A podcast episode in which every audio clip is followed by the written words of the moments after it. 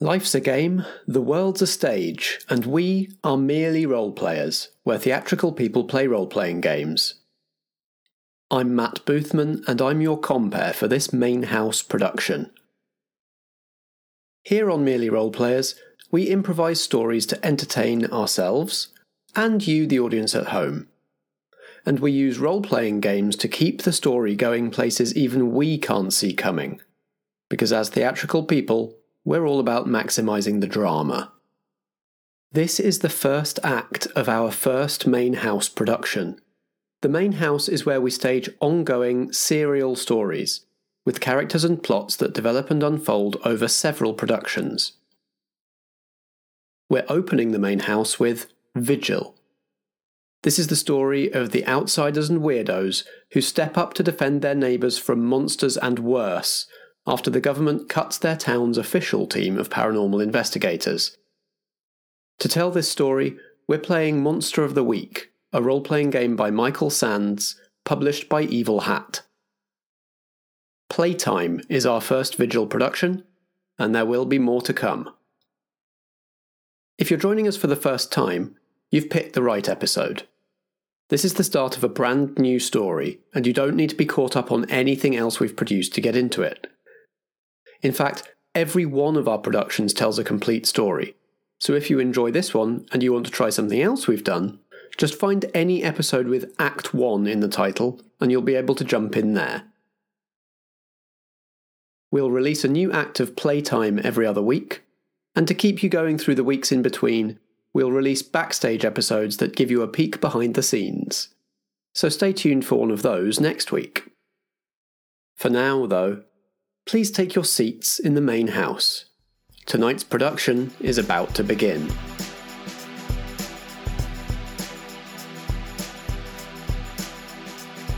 Vigil, a Merely Roleplayers Main House production. Playtime, Act 1 of 5.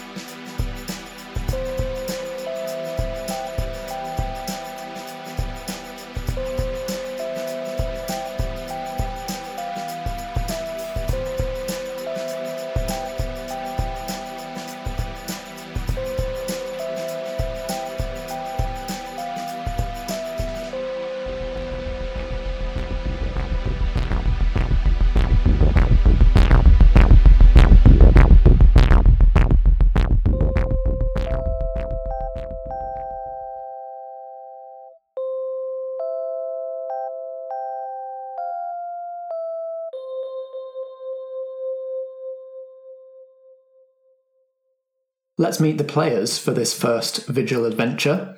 Okay, hi, I'm Vicky. I am playing Renko, first name redacted, whose character playbook is The Flake. I'm Ellie. I am playing Persephone Byron, The Exile. I'm Dave. I'm playing Mick, The Mundane. Hi, my name's Alex. I am playing Graham, The Summoned.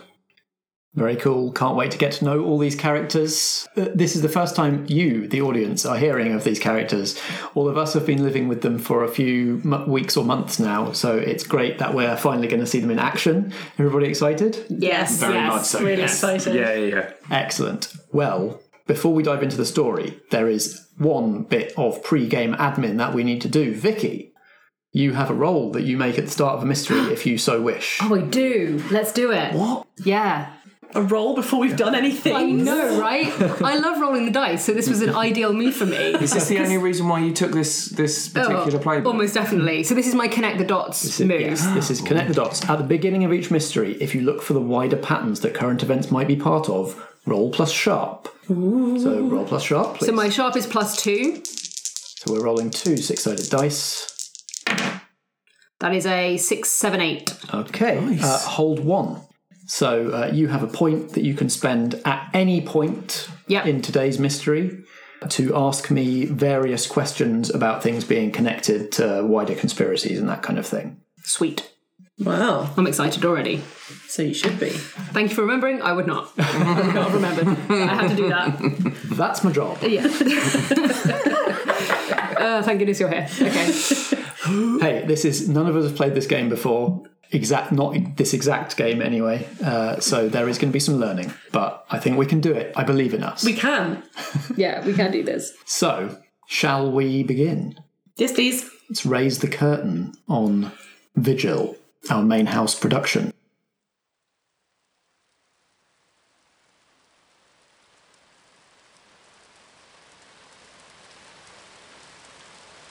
The rain is falling relentlessly on the town of Sheridan.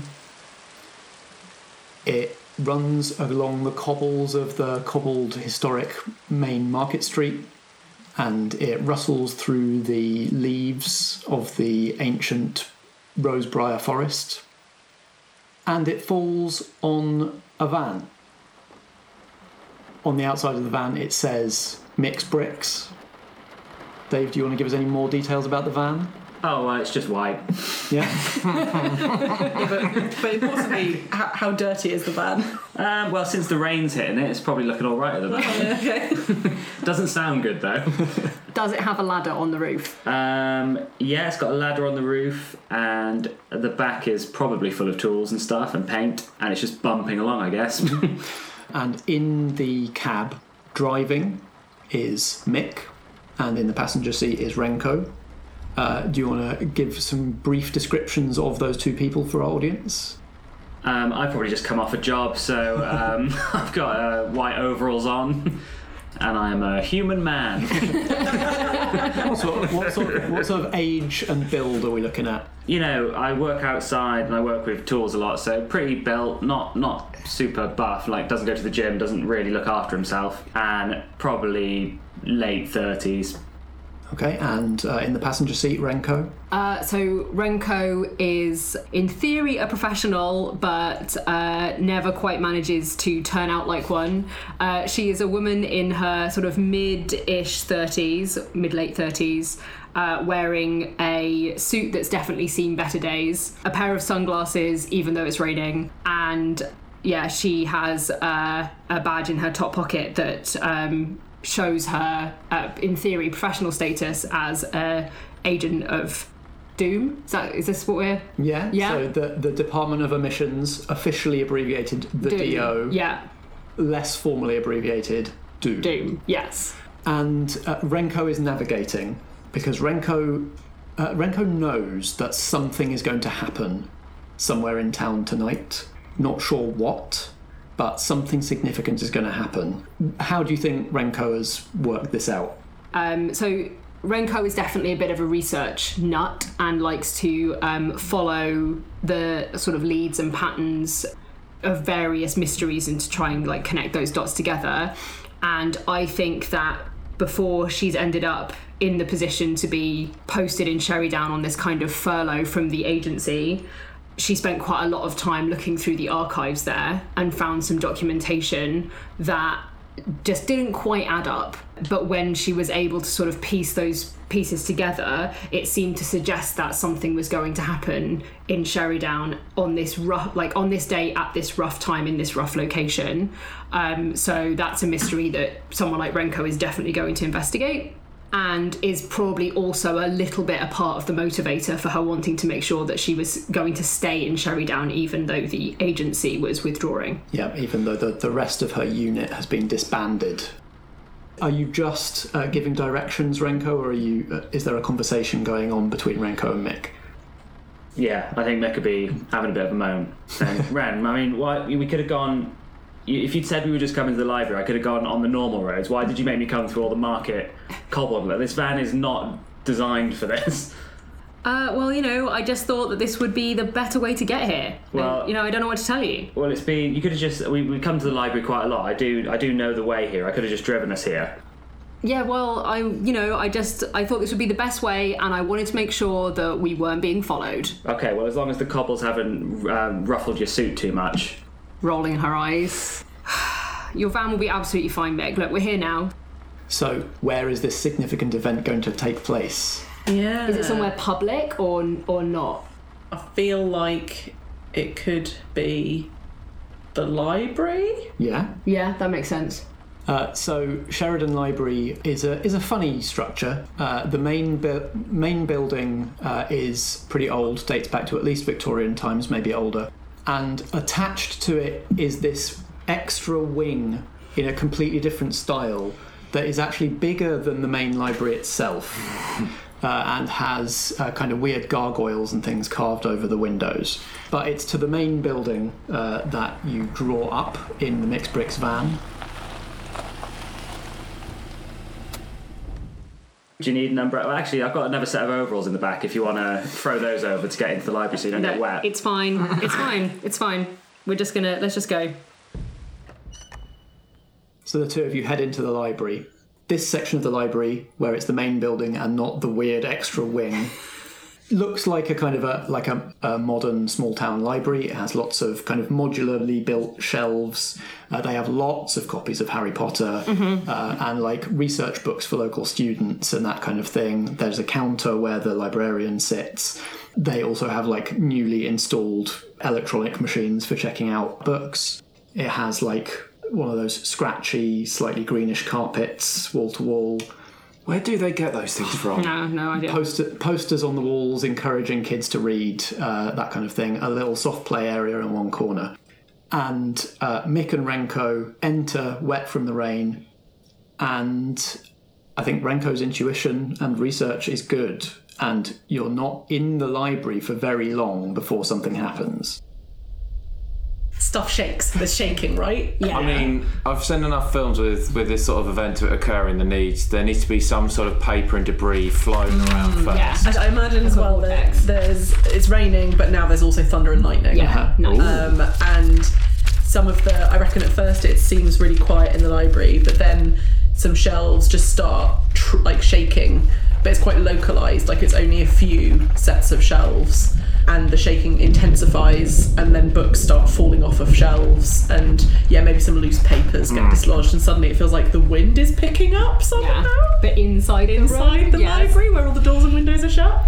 And the librarian, Mrs. McGrew, gets up from behind the counter and says, "Close that door, you're letting in a draft." Is there anyone else in the library? I think just Mrs. McGrew at this point.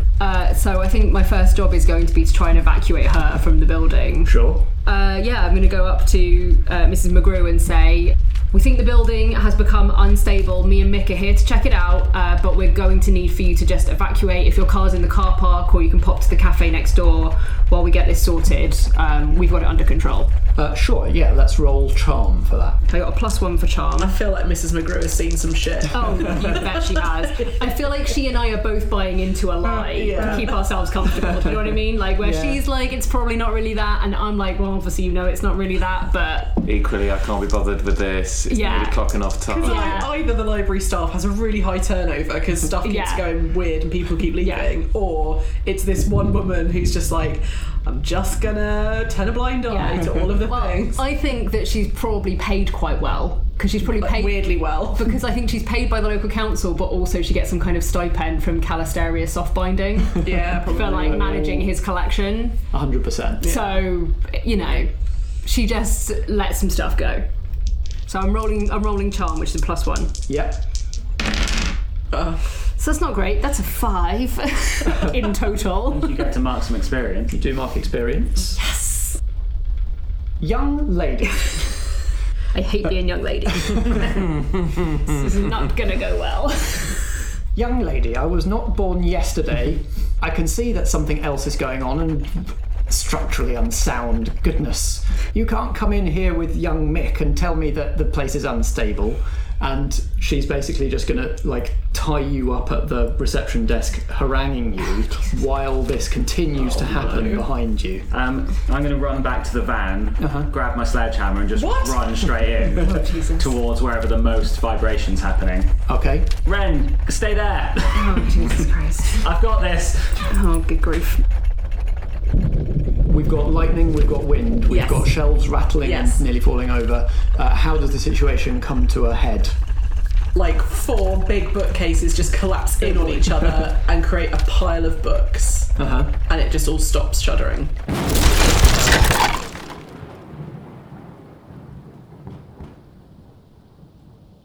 The storm seems to break. You can still hear it raining outside, but the thunder and lightning dissipates. The library, in fact, becomes slightly brighter as the sun comes through the clouds a little. And there is only the sound of Mrs. McGrew haranguing Renko and the sound of the rustling sound of books in the pile slightly shifting here and there. Hush up, Mrs. McGrew, don't worry about it. It's just those bookcases have fallen down. You know, if you're going to get shoddy workmen in to do your bookcases, I'll do them next time. These are old ones. And I'll start shifting through them, trying to put them back up. We couldn't afford you, Mick. Mick's so pricey. He's in demand, you know. So, yeah, well, I'll come in for a quote to fix this, but I'll put them up right for you, don't worry. So Mick starts to push bookcases back upright again. Mm-hmm. The books start moving, and there's clearly a person beneath the pile of books. Yeah, I think I'm going to turn and draw my weapon and level it on the pile. Because I don't know I have an idea, but better safe than sorry. Yep. So Percy, am fighting my way through the books to get to fresh air and a standing position. So what do Mick, Renko and Mrs. McGrew see? Who do they see emerging from the books? They see a now slightly dishevelled woman. They don't know this yet, but I'm 30 years old. Mm-hmm. With long dark hair pulled back in a bun. And a long dark gown on, essentially, with striking blue eyes and a tense mouth and a heavy frown and a bow and arrow.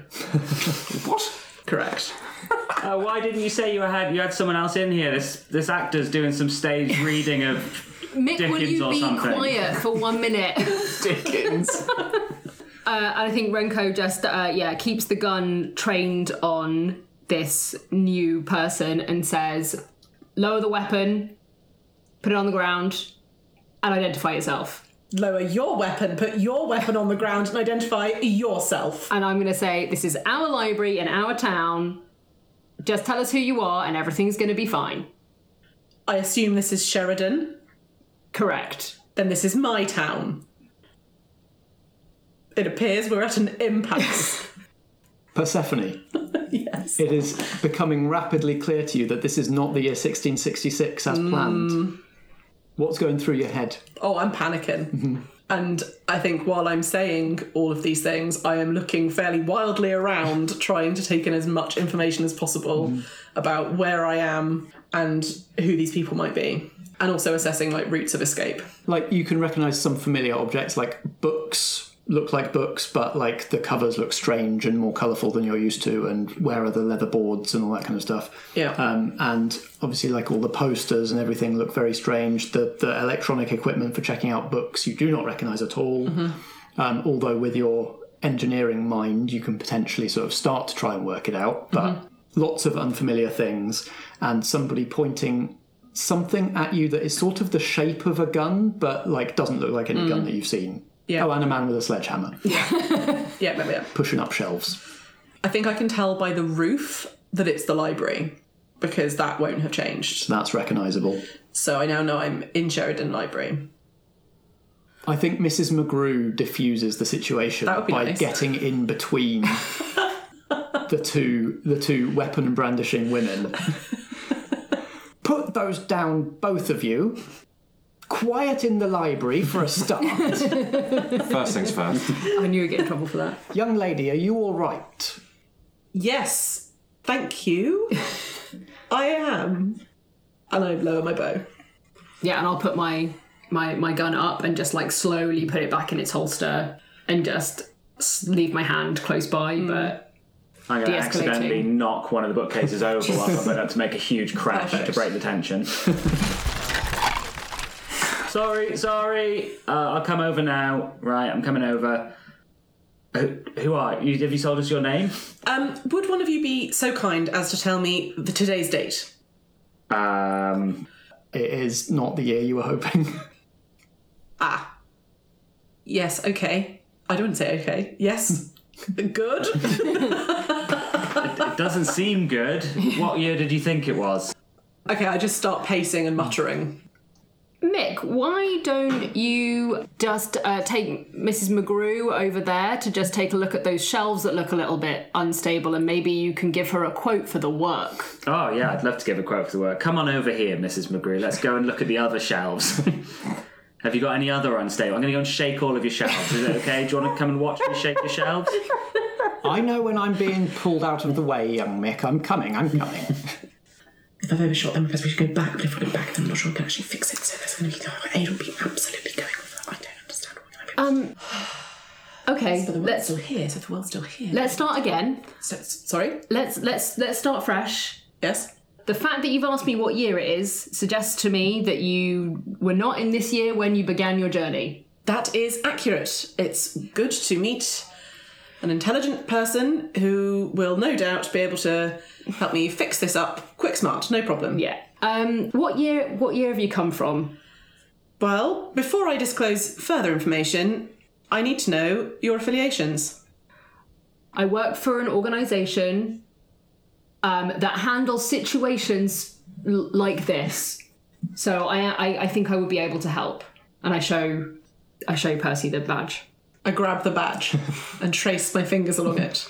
Ah, perfect. Good. Maybe the plan hasn't gone so wrong after all. After all, the world's still here, isn't it?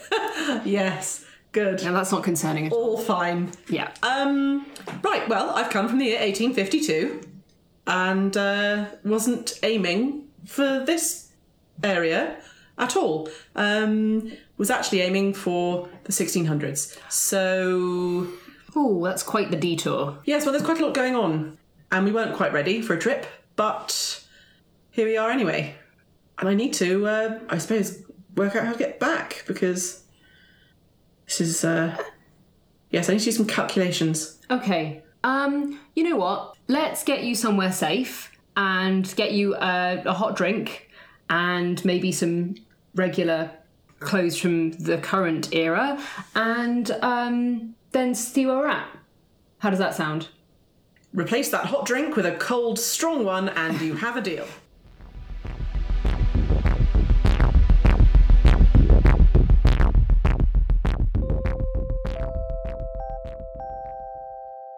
Alright, lovies, it's Matt, your compere, just taking the chance to say hi to you all in the interval.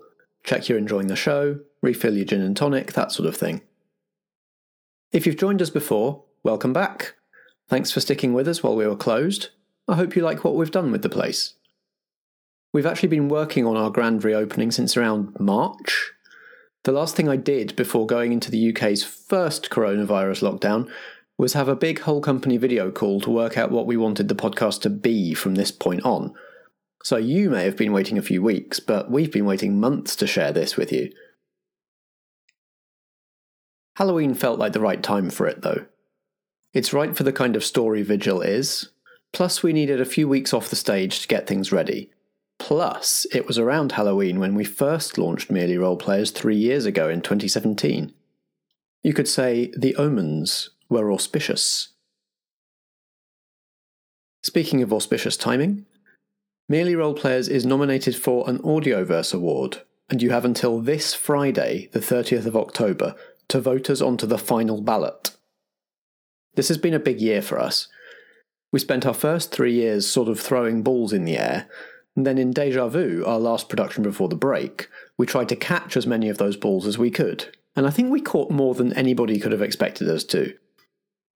So if you liked any of the productions before Deja Vu, when we were chucking balls at our future selves, or if you enjoyed us flailing and getting bonked on the head by falling balls in Deja Vu itself, it'd be just lovely if you could go to audioverseawards.net before Friday and give us your vote. Right now, there's a long list of nominees in each category, and the 10 that get the most votes in each category go through to the final round. So give yourself 10 or 15 minutes. You'll have to pick your top 10 favourites in every award category. It's a bit involved, which means we're extra appreciative of anyone who makes the effort. You'll find us under Improvised Production. Now, before I go call beginners for this next scene, Sheridan Town Council has asked me to read a brief message. Sheridan is twinned with Whispering Pines, the not-so-ordinary summer camp for those hazy days and chilled summer nights. Campers laughing, fireflies glowing, campfires crackling long into the night, and a gaunt, cruel monstrosity forever hiding just out of sight, always asking, "What do you do next?"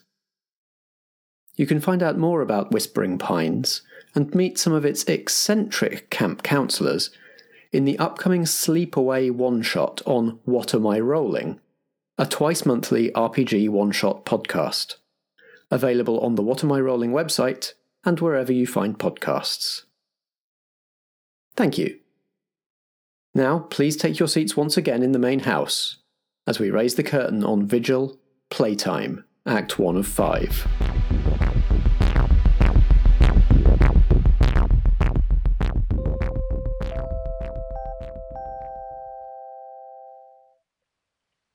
I would like to shift the scene to a little, maybe a couple of weeks after that.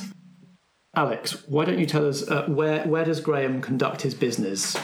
Mostly in front of a computer that he's basically been given a desk. It's in a corner, slightly removed from everyone, just off slightly where people don't have to look at him so much. So you'll most likely find him at his computer, working up a storm on Excel, doing all sorts of really cool stuff on Excel. Getting Excel to do things that it's not designed to do. Oh, absolutely, but it still works. But it's slightly off-kilter Excel shenanigans. Can you describe this person sitting at this computer and potentially describe his noticeably fancy and nice office chair as well? It's a lovely office chair. It's completely compliant with any sort of DSE sort of regulations, which means it's got an adjustable lumbar, adjustable armrests. He hasn't got a footrest because he's relatively tall, so he doesn't need that. But the person occupying this lovely chair, which some of the people in the office jokingly refer to as Graham's throne. Mm. As only I ever really sit in it. It's got a slightly more ornate look to the most other office chairs. And it's specifically adjusted for you. So and it's specifically adjusted. No one else can sit in it. Yeah, otherwise it would be completely redundant. Mm-hmm.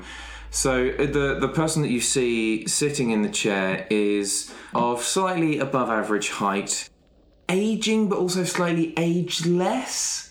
You look at him and go, possibly elderly?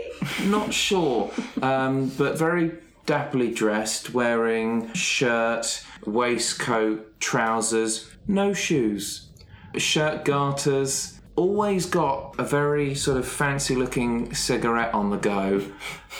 But as been explained before, no one ever really sees him light them or deposit the ash anywhere. So no one's really understood what's going on regarding that. And everyone's just too polite to say, you're not allowed to smoke in the office. Because they don't ever really stink up the place. They just seem to sort of exist in and around his sort of general environment. And that's who you see. He's also always got a straw bow tie just about his person. Never wears it, but it's either attached by a small carabiner to his belt, or just on the back of his chair / throne, or on his desk. Wow. Like an ornament. Sure. A portable ornament. He also wears a lovely tie as well that's held in place with a little tie clip. So quite sort of very well turned out sort of gentleman, as long as you look at him straight on. Trying to look at him straight on right now. Mick is sitting across from Graham, getting his the report of how his taxes are looking this year.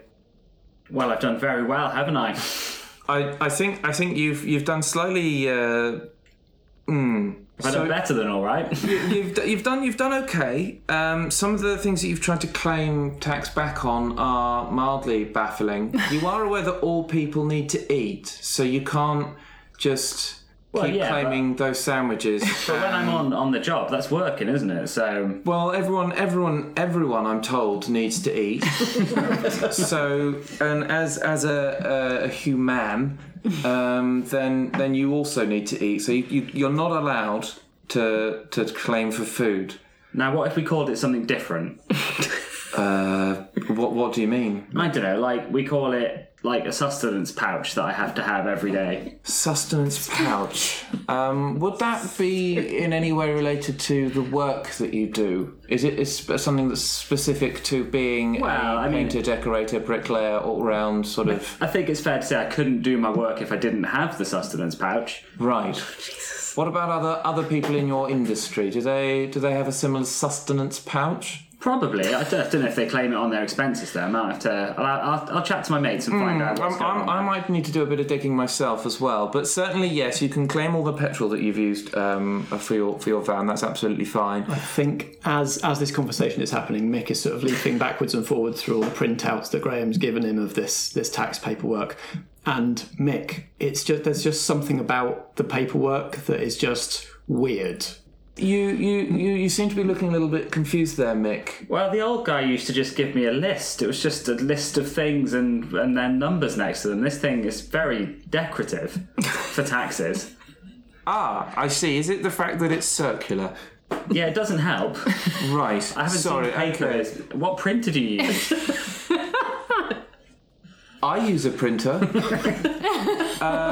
Certainly, yes. The printer I use is completely normal in every way. It just happens to work better for me in a circular way. Like a clock, it makes sense. Like yes, it is like a clock. Time is like a circle. It is, and so are taxes. Right. It, death and taxes. There's the circle of taxes. Now, who do we give these to, Graham? Because I don't think anyone's going to accept these when we hand them in. You'd be surprised. Mick, your phone rings. Hello? Mixed Bricks? You want bricks? I'm Mick. Mick, it's Sandy. Oh, hi Sandy. You sound quite tense. Are you okay? Yeah. I don't think it's... Are you busy at the moment? No, I'm just looking at my taxes. I could do with a break, actually. What do you need? Do you mind... just hopping in your van, heading over to the school and picking up Pippa? Yeah, no problem. It's not normal time to be picking someone up, is that? No, I got a very hurried call from Mr. Longridge at the school, the head of safeguarding, saying something's happened in Pippa's class, and they're calling all of the parents to try and take the children home. But I'm still at work and I can't get off, and Joe's out of town. Okay, yeah, no worries, Sandy. Leave it with me. I'll just give you a text when I've got it. Thank you. ASAP, please. Yeah, okay. I'll head now, and I'll put the phone down and tell Graham I'm off. Graham, I'm going to take this printout with me to have a look over. You get on it with the sandwiches situation, mm-hmm. and I'll chat to my friends, and I'll see you soon. Quick question: was that Sandy? That was Sandy. That was one of your siblings? Yes, my sister. Right, great. And how many siblings is that you've got in total? 2. You've got 2, is it? And that's Sandy, and the other one's Craig. Sandy and Craig. Yes, perfect. Say hi to Sandy. You do Craig's taxes as well. You do know Craig. Yes, I struggle with names. And they are hard. I get it. All right, Graham. Lovely as always. Yes, it is, isn't it? Oh, boy. And I'm going to walk out backwards through the door, holding my circular printout. Bye, Mick.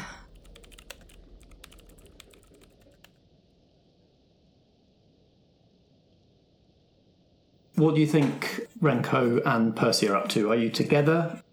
I wonder if we'd have spent quite a lot of time poring over some of, the historical records, because...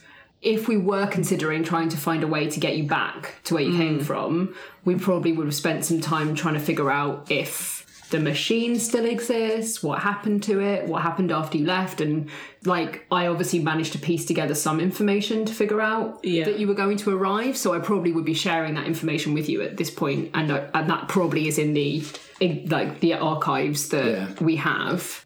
You've been in this time for a couple of weeks. Yes. You've sort of had enough time to get used to the fact that it definitely is 20. That's right, yeah. And to get at least some of the lie of the land. So you're doing sort of library research? Yeah, I think so. Introduced Persephone to the internet yet? Yeah. Oh, yes. Oh, yeah. Yes. Yeah, I reckon I pick up computers pretty quick. Mm-hmm. Yeah, you would. You have the. This is the fruition of a dream that your half sister had about how the world could be. Right, like it's incredible to see it fully formed and functional. Pretty just at a table with lots of books and a computer and everything else.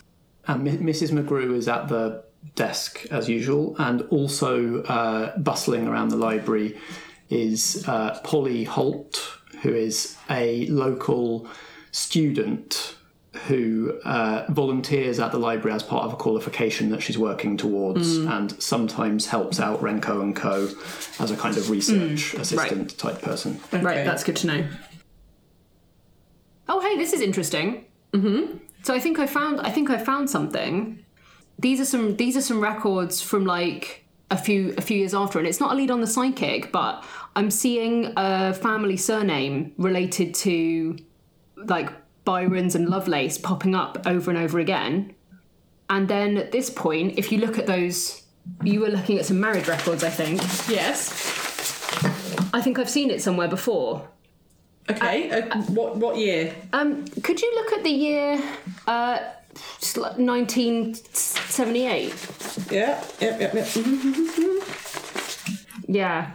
See, I'm seeing that surname. Here, yes. A woman, yes, marrying a man who's got my... That's your surname. That's my surname. That is my mum and dad. That's my mum and dad. Am I missing something? Did you just want to look up your parents' marriage record? No. I think there's a connection here between your family, yes, and my family. No, I think there is. Oh, we need to do some other checks to confirm it, but I think we might be related. Oh, well, as they say, it is a small world. Well, especially if you never leave town. Well, I mean, I'm not actually from this town, so I would take no blame for this. Well, I mean, it's nice. It doesn't really mean anything, though, does it? Does it? I don't know. Well, it might mean something. Maybe.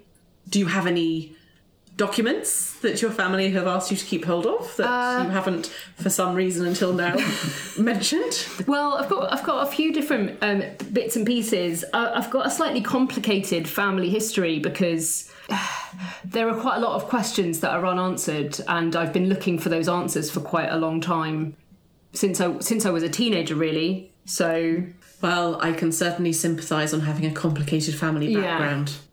Yeah. You've had a real good news, bad news situation, because good news, the world was not destroyed as you thought it might be. Bad news, your beloved half-sister, Ada Lovelace, died the day after you left, 1852. Oh, no. Yeah. Which is potentially why we can't find anything, like clues and whatnot, because she didn't have time to leave any, maybe. Yeah. So, yeah, I think hopefully more research, we uncover some more missing pieces to this puzzle, but what I'm seeing here, I think we might be related. Even if there's no like immediate outcome from it definitely feeds into Renko's general feeling of everything's connected, and definitely validates your decision to like go to that place at that time. Yeah. Like, it just makes you feel like, yes, I was really on the right track with that. Yeah, and I think I have my whole life been following a very specific thread, and now, like, some other threads are starting to feed into that as well. I'm starting to wonder if there is, like, an even broader connection that I hadn't seen before. Well, terribly complicated. We should work out exactly what that relationship is, shouldn't we? Yeah, let's get the post-it notes.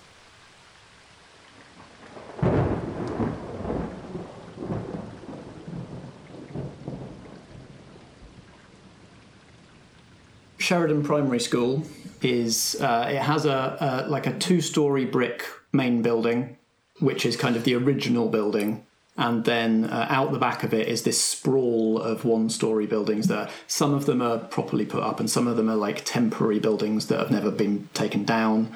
There's a concrete quad. There's a football field at the back.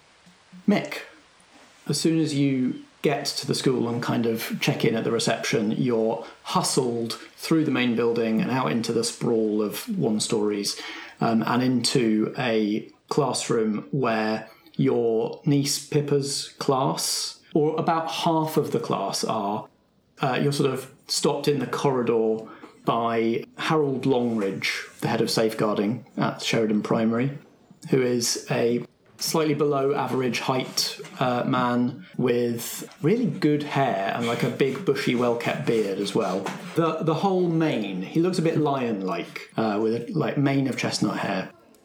Mick, you here for Pippa?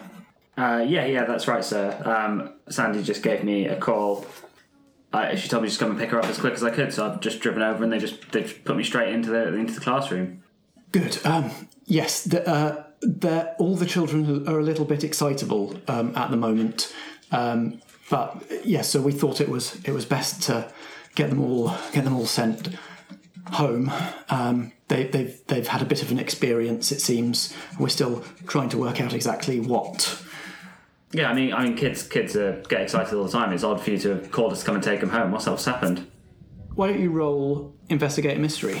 So roll plus sharp, I believe that is. I'm not very sharp, but I've rolled a 12. Oh! First 12. Very nice. Nicely done. All right, so there's a list of questions under Investigate a Mystery. Mm-hmm. You are going to get to ask two. My first question kind of still stands, like what happened? You know Mr. Spencer. And yes, Mick, you do know Mr. Spencer. He's a long-standing, long-serving teacher here at Sheridan Primary, known as a bit of a disciplinarian, like doesn't have much time for kids' games, which is a great attitude for somebody who works in primary school. Yes.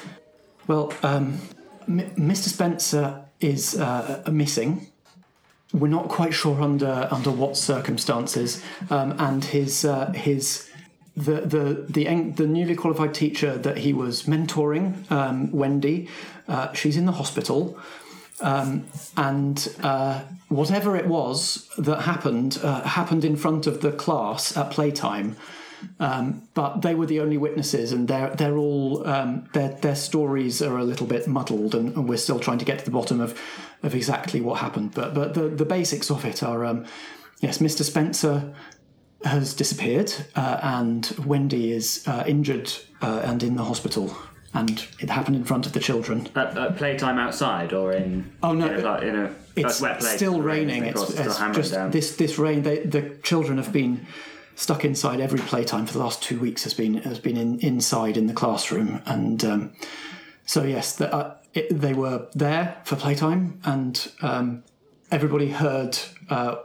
First, all of the children scream or shriek something, and then heard Wendy scream, and they found Wendy in the corridor. But Mr. Spencer was nowhere to be seen. There was just there was a great deal of blood on the carpet in the classroom, and we're not sure how much of it is Wendy's, and how much of it might have been Mr. Spencer's, or we just don't know what happened. Okay, well, it sounds like I need to pick Pippa up. She's probably going to be quite upset. So if you let me just jump in and grab her, that'd be great.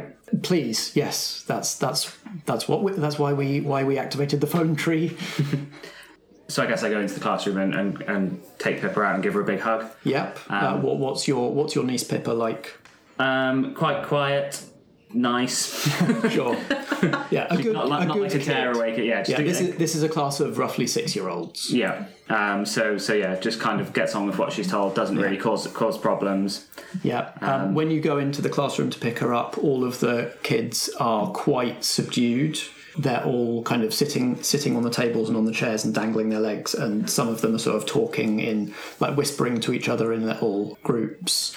There's a couple of teachers in there taking care of them.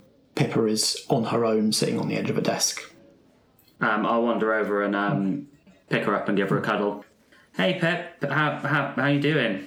It was scary. Your teacher hasn't told me much about what happened, but it's going to be all right now. You know, I'm here. We'll get you home. Thanks, Uncle Mick. Do you want to come and have a ride in the van? I know you like the van. Yeah. In the front. Yeah, you can go in the front. If you want, you can go in the back and rattle around with the paint as well.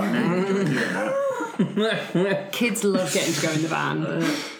If you don't mind, Pip, on the way, can you just try and tell me what you saw? I'll try.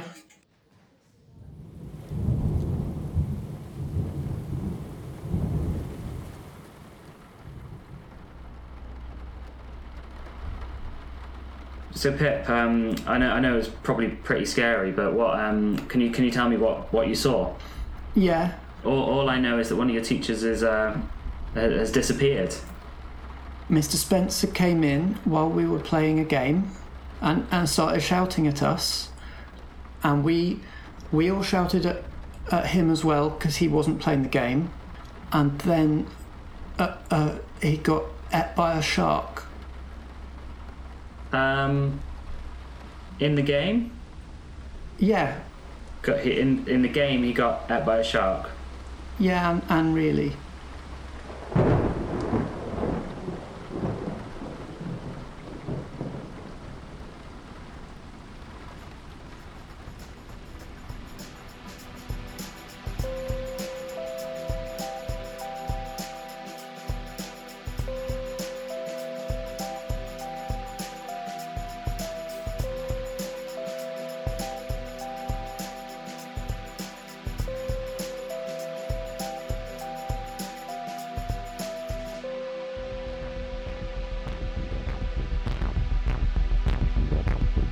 This has been Vigil, a Main House production from Merely Roleplayers.